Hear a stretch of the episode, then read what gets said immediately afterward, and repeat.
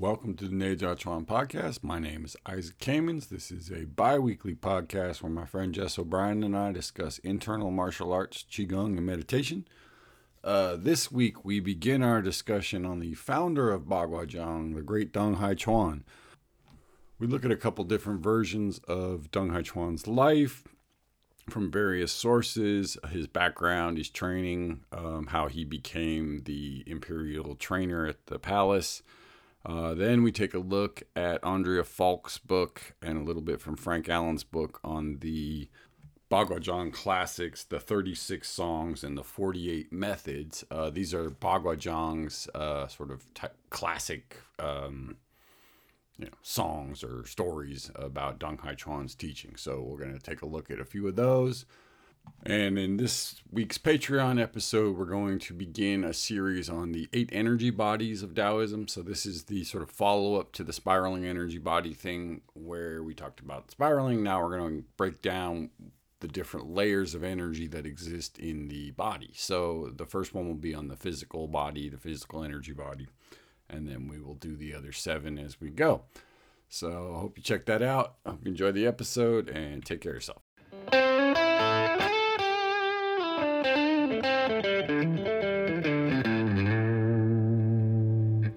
Welcome to the Neja Chuan podcast with Isaac and Jess.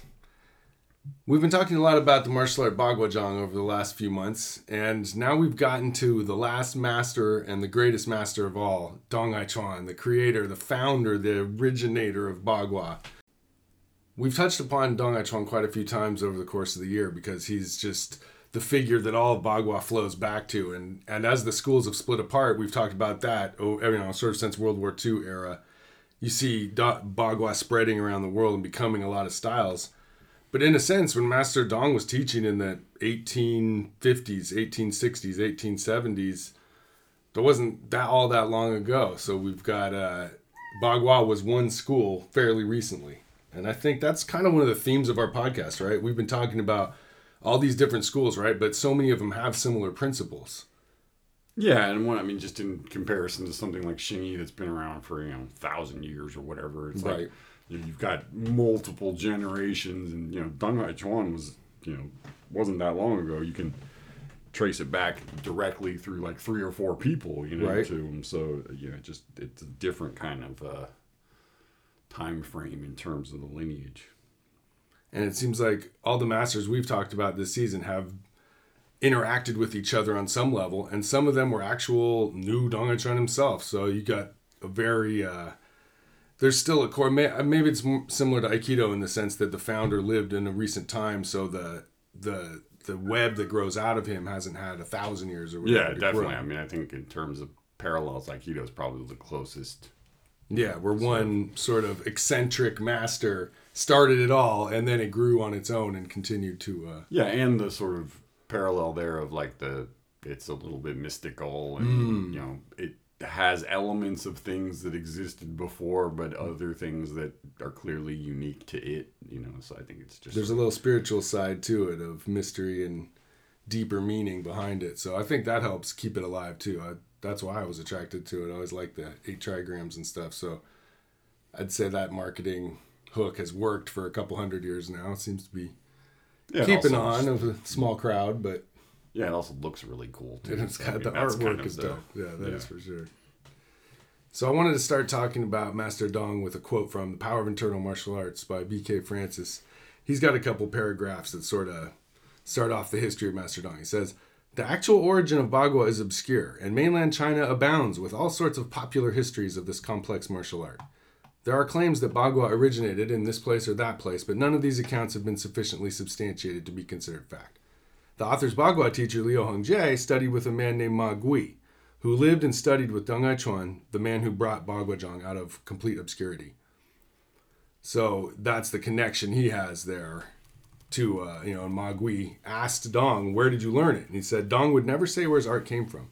Near the end of his life, he lived in Ma's house and in all of the many conversations that the two men had, Ma tried but could never persuade Dong to reveal the origins of Bagua.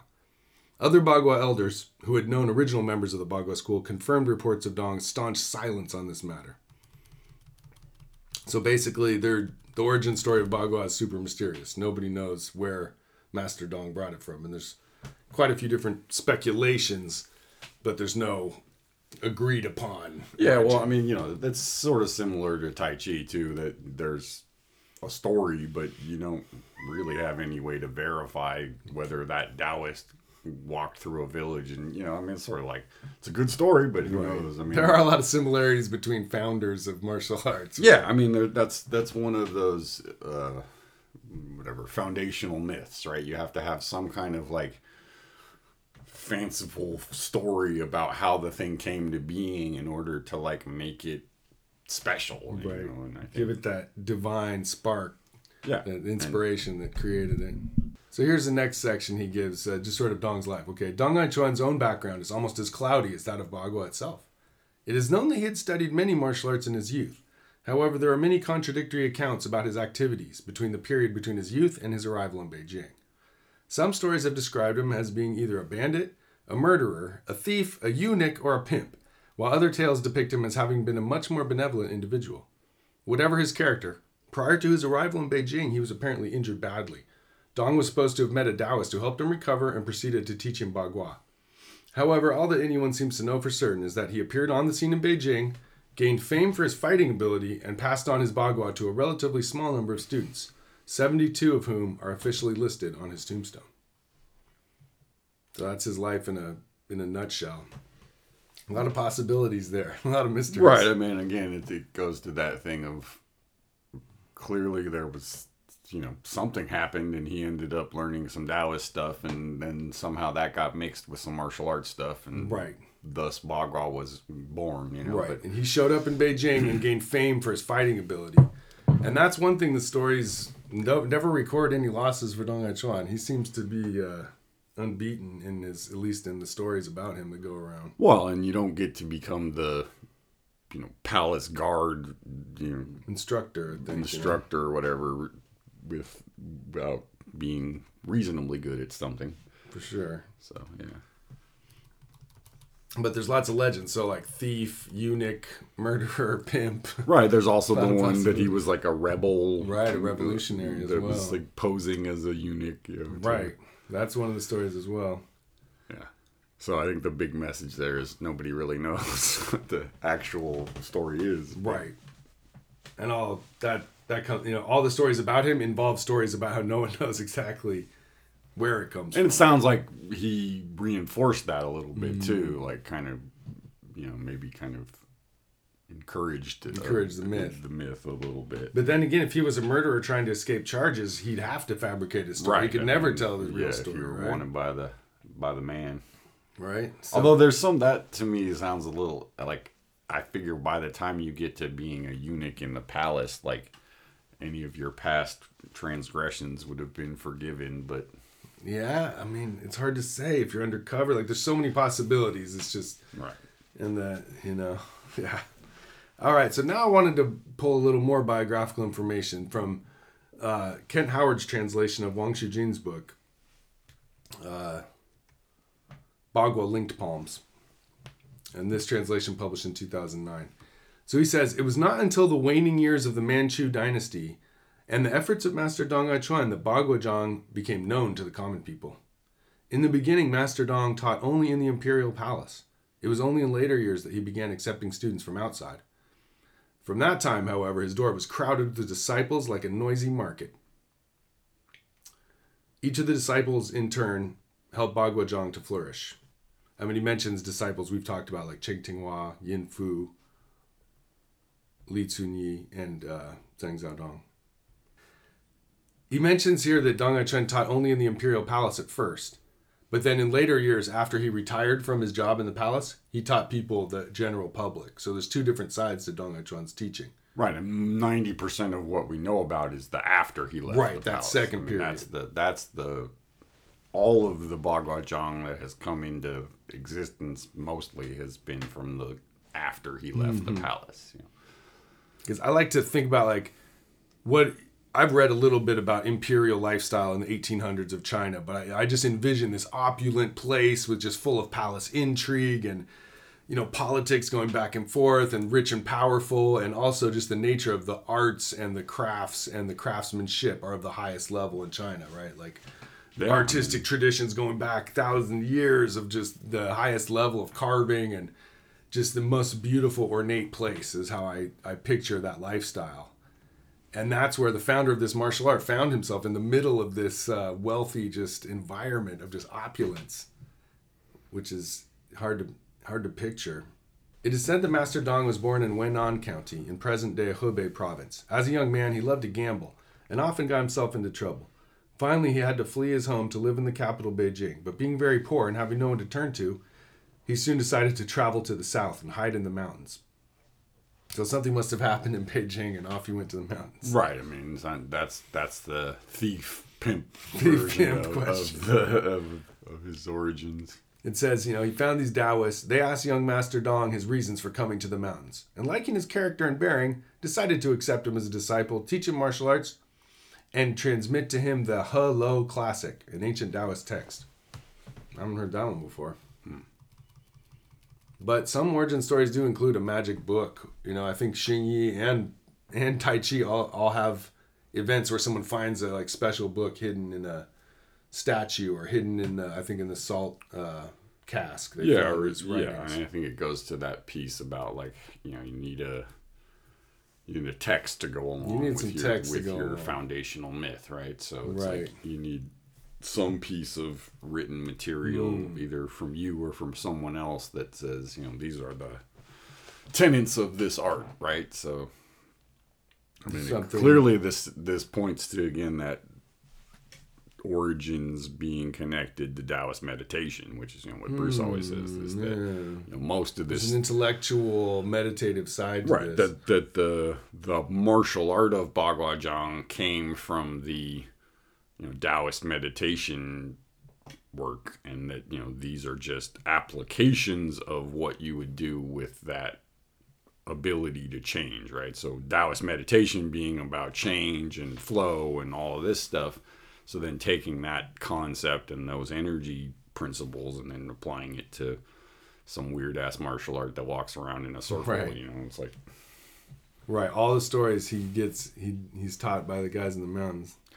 But I mean he you know, he probably knew something before he, Right. He, well I think that's for sure. I mean, and that's kind of where the what did he know and how you know, that like there's different He had versions. been involved in fighting because he was yeah. badly wounded. Right. so. so He's definitely a martial arts dude from day one. So the book goes on. The two venerable priests taught Master Dong a form of walking meditation that traversed a Bagua circle. They corrected his posture and movements and instructed him, saying, Practice this technique while circling this tree until the tree begins to pursue you. Then come report to us. You can feed yourself with food from the granaries and water from the stream. Master Dong was confused by their commands but did not dare to question them. He set about practicing, as he was instructed, and soon fell into a routine Thus setting his mind at ease, he trained long and hard for seven years until he had worn a path three feet deep around the tree. Then one day he observed the tree begin to tremble and lean towards him, and he achieved sudden enlightenment. This was the fulfillment of the master's prediction that the tree would pursue him. So he carved a path three feet deep around the tree. So clearly, Master Dong was practicing a lot of. That's a lot of steps.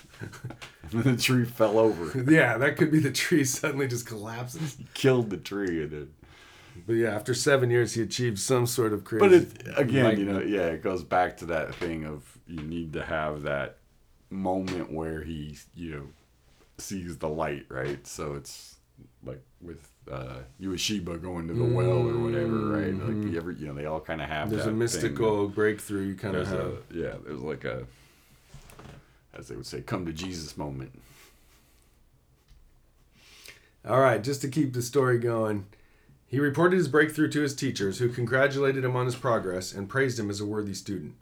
They, they then instructed him in a method of circling two trees by walking in figure eight. So he did this for another two years until these trees started pursuing him. His teachers again lauded him for his steadfast progress and asked if he was homesick. Dong admitted that he was. On hearing this, his masters praised him for not losing his human nature. They then taught him palm changes and weapons forms for the next two years. After that, they pronounced his skills complete. So they're saying it was about a six year thing, maybe? No, it was seven years around the seven, first tree. Oh, then seven. two around the next trees, and then two more on weapons. All right, so that's ten yeah, years. Ten years of circling. That sounds about right. That sounds about right. I mean, I find that that's, that's an interesting one because that one clearly like you know, has the opinion that he had teachers who gave him assignments mm-hmm. and he followed those assignments right. and it was very, you know, strict as opposed to some of the other ones where a little more amorphous and just, you know, he met right. a wandering Taoist who right. taught him some stuff, you know, it's like. Yeah, it sounded like they had a whole program for him. Right. And the weapons is interesting. Like, people will, like we've often said, there's this meditative side that flowed into martial arts well, the meditator guys were weapon fighting. Right. Uh, you know, I think a lot of guys in the hills had to have fighting skill of some kind, but these guys were clearly like expert fighters. Yeah, I mean, I think the basic idea was, you know, you needed to have somebody to protect the monastery right. from bandits. And, yeah, you can't and, go wandering around out there if so, you don't, if you're not armed. I mean, even basically. you know, the Buddhist monasteries had, you know, they Protectors, martial artists there, you know, for the same reason. So I think it's. Right. you know, it stands to reason that you know they would at least have had some. Uh, I mean, I think back then, I think everybody had some knowledge of how to use a weapon. If you're going to travel, you have no choice. It's like or just live. You know, I mean, because it was like it was a pretty good chance that someone was going to try to take your shit. You know, back like, in the old days. Yeah, I mean, it's hard to picture. Yeah. All right, so the two sages then bade their student farewell and directed him to leave the mountain and return to his village. But first, they instructed them that as he passed through cities and towns on the journey, he was supposed to stop and call on the local martial arts schools and accept any challenges that came his way. Mm. So he did as he was told, competing with many boxers during his travels home, and was victorious over all comers. With each successful match, the fame of his skills and technique spread throughout the martial arts world. Yeah, well, that you know, I mean, I guess that's how you get the job as being a you know, palace mm-hmm. instructor is people start hearing about your yeah, skills. Yeah, his name's starting to pick up some some place and pick up some steam on the streets. So this part of the story ends when Master Dong finally returned to his village.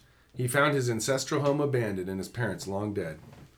It is indeed true that the trees the tree wishes to rest, but the wind is unceasing. The child longs to support his parents, but they are gone. He mourned his parents, paid his last respect to his ancestors, and left his home for the capital in hopes of establishing himself there. Next, we wanted to look a little deeper into the literary tradition surrounding Dong Hai Chuan. Now, one of the things I've noticed in our works is like there's no books by the founder of Bagua or his first couple students. The books all come like from the third generation that we've been talking about this season, right? Yes. Like the son of Yin Fu, the um, Sun Ludong. Sun Ludong is the student of Cheng Tinghua. So, right. So the different books we've been looking at are always third hand. Now, apparently, in the 80s, at a certain point, some old manuscripts appeared that had been circulating privately among a couple of the Bagua schools in Beijing. Um, and they introduced the idea of the 36 verses of Dong Hai Chuan's Bagua turning poems. And did you ever hear about the 36 songs and the 48 uh, verses? No, I honestly I didn't hear about him until Frank's book came out. Right. Uh, but I don't really pay. I mean, I think Dong, uh, Bagua Journal maybe mentioned them, but I don't think it was published in Bagua Journal. I don't think it actually. I've maybe like a couple little clips or like little excerpts. Yeah, I, I think it was kind of they weren't that well known quite yet, but since then a number of schools have published them. Um, I've especially enjoyed Andrea Falk's book uh, Shadow on Fallen Blossoms that it goes into detail about all the different versions of it and the different you know way it's spoken uh, from 2017 um, great book, super super fun to read. Um, but anyways, she she she. I'm gonna quote uh, something from here where she says. Uh, it's originally thought that the person who wrote down the verses was Zhang Zhengqi. Um, his birthday is 1862, so you know Civil War era, American Civil War, and he lives till 1951. He lives until the founding of the People's Republic. Amazing! What a lifetime. He is said to have compiled the teachings of Dong Chuan into the 36 and 48 verses, putting Dong's words into a more organized format to preserve them. Zhang was a Manchurian scholar, a blue banner imperial relative. He was more educated than most Baguazhang masters of this time, and passed the imperial examinations at the provincial level. As is the story with many, he was sickly as a youth and started Bagua training to strengthen himself, gradually becoming a healthy and strong master in his own right, with an excellent understanding of the theories and principles of Bagua. Zhang was Yin Fu's disciple, received pointers from Dong Hai Chuan himself, and was popular with the other masters who were willing to help him. He was also said to have had a wide knowledge and a good memory, which made him the perfect receptacle to compile the verses. Hmm. So he's kind of like the scholar of the yeah. Group. Yeah. He's like the he's not listed on the disciples list Oh, very often. Well, I mean, not the top three or whatever. We Hmm. often see Iron Arms Lee, Ma Gui, like the top disciples of Yin Fu. I've never heard his name till just now. Right, and so he's just one of those guys that he was in the group. You just never heard of him. You know, there's there's probably like nine of those guys for every one of the famous guys. Right. But I thought that was cool. He's like a hidden Bagua master. And it sounds like he was another one of these guys who you know, started with Yin Fu and Mm-hmm. then graduated to Dong. Mm, you're right, because there's example after example of like a guy will start with his own teacher, and then his teacher will introduce him to the next guy up, an uncle or his or his Right. grand And I, think I think Yin Fu was did that the most. It seems like you know he did it with. Uh, his cousin or something like that. He did it with this guy. He did it with yeah. Ma Gui. So his like, students had access to Dong Hai Chuan, and I think they more, would go m- maybe more out. so than you know later. right, Yin Fu being the longest uh, disciple, maybe he had the longest relationship with Master Dong. And I'm guessing just as Dong got older, he didn't. He wanted, you know, he didn't want to teach as many people. So Could you know, kind of just One last thing from Andrea here. Are the verses legitimate words from Dong Hai Chuan and the first generation masters? Question mark. I think so. The verses feel traditional. They are not particularly organized in a methodological way, from simple to complex or anything like that. There are du- there are duplications in content between the 36 and 48. The traditional learning is working things out for yourself, not having them presented in too orderly a fashion. Um, the verses often refer to fighting against weapons, as if weapons involved were not firearms, which suggests that they are based on early oral instructions. The verses give specific instructions for the structure, feeling, techniques, applications, tactics, use of power, and training methods of Baguazhang, but they do not contain any non practical theory. They are specific enough to explain the unique flavor of Baguazhang and general enough that most instructions apply to all of its branches. The verses do not give away any secrets. They do not describe circle walking in any detail.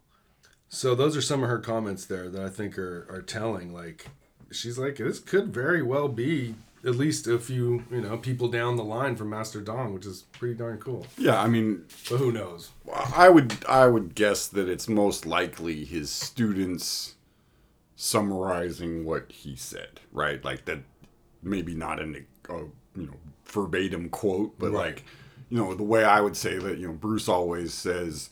Uh, From posture to posture, the internal energy is unbroken, or something Right, like that. right. He rarely actually says those words in class, but that's the phrase that he uses to Right. describe that principle. You know, so you you'll kind of yeah, that type of thing where I think it's like you know, we don't May not be the exact verbs. right right but but it, it's a it's a literary version of what he said right so you you know this guy probably cleaned it up a little bit made it more and I think they're in rhymes. They're in uh, seven lines with rhymes in a certain scheme.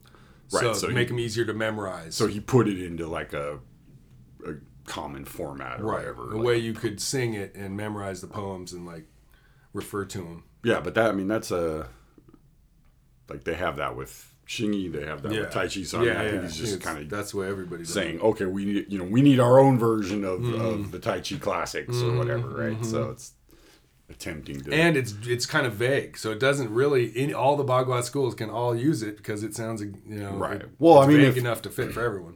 I mean, at that point, there was only one Bagua school, right? True. So I mean, he he didn't have to think Right. about it in those terms. Even if it was Right. in the you know, 1930s, it would still Right. be that many different groups, Right? right? It's still Um, if he was born in 1860s, almost as old as Dong Hai Chuan, Right. So I mean, he's you know he's a the contemporary. contemporary, right? right? Yeah. not a not a you know Eh, but he's educated. I doubt Dong was literate, right? Most people weren't in that right time. well that's yeah that's where i think maybe he was the you know he was the most educated guy of the group and so was then either chosen or Right. volunteered to write it down like right. i mean bruce says the sort of the same thing about Liu Hongjie right that he was part of the reason he um was able to help out Liu Jinglin and stuff was supposedly Liu, Liu Jinglin was illiterate and Liu Hongjie was able to like you know help Mm-hmm. Write him write his letters and and then later when he um again this is all hearsay but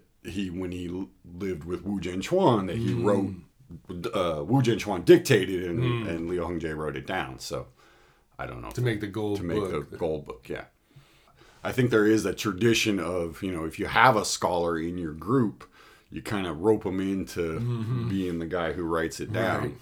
and that's probably why there's so few Bagua books is because mm. most of those guys weren't scholars, and mm. so you know they didn't until like again, like you said, until a couple generations later.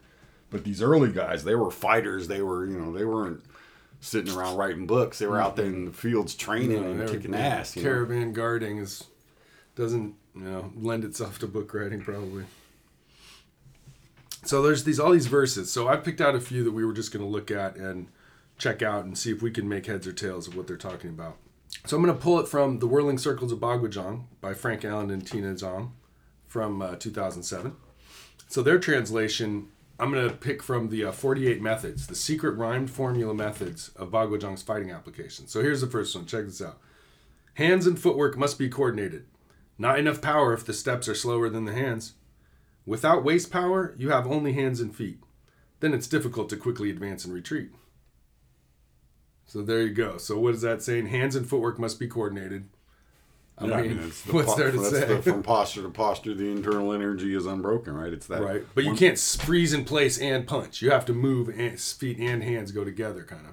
Right. Well, it's that integrated, you know, whole body movement mm, type right. of thing that you know you're not just moving your arms and legs; right. that everything is moving together as you walk. Right. The steps can't be slower than the hands and that reminds me of that slogan where you kick with your hands or whatever, right, like right, your feet are the driver of Bagua. So every step you take is driving the attacks you're going to make. So well, that, and, it, and it's common.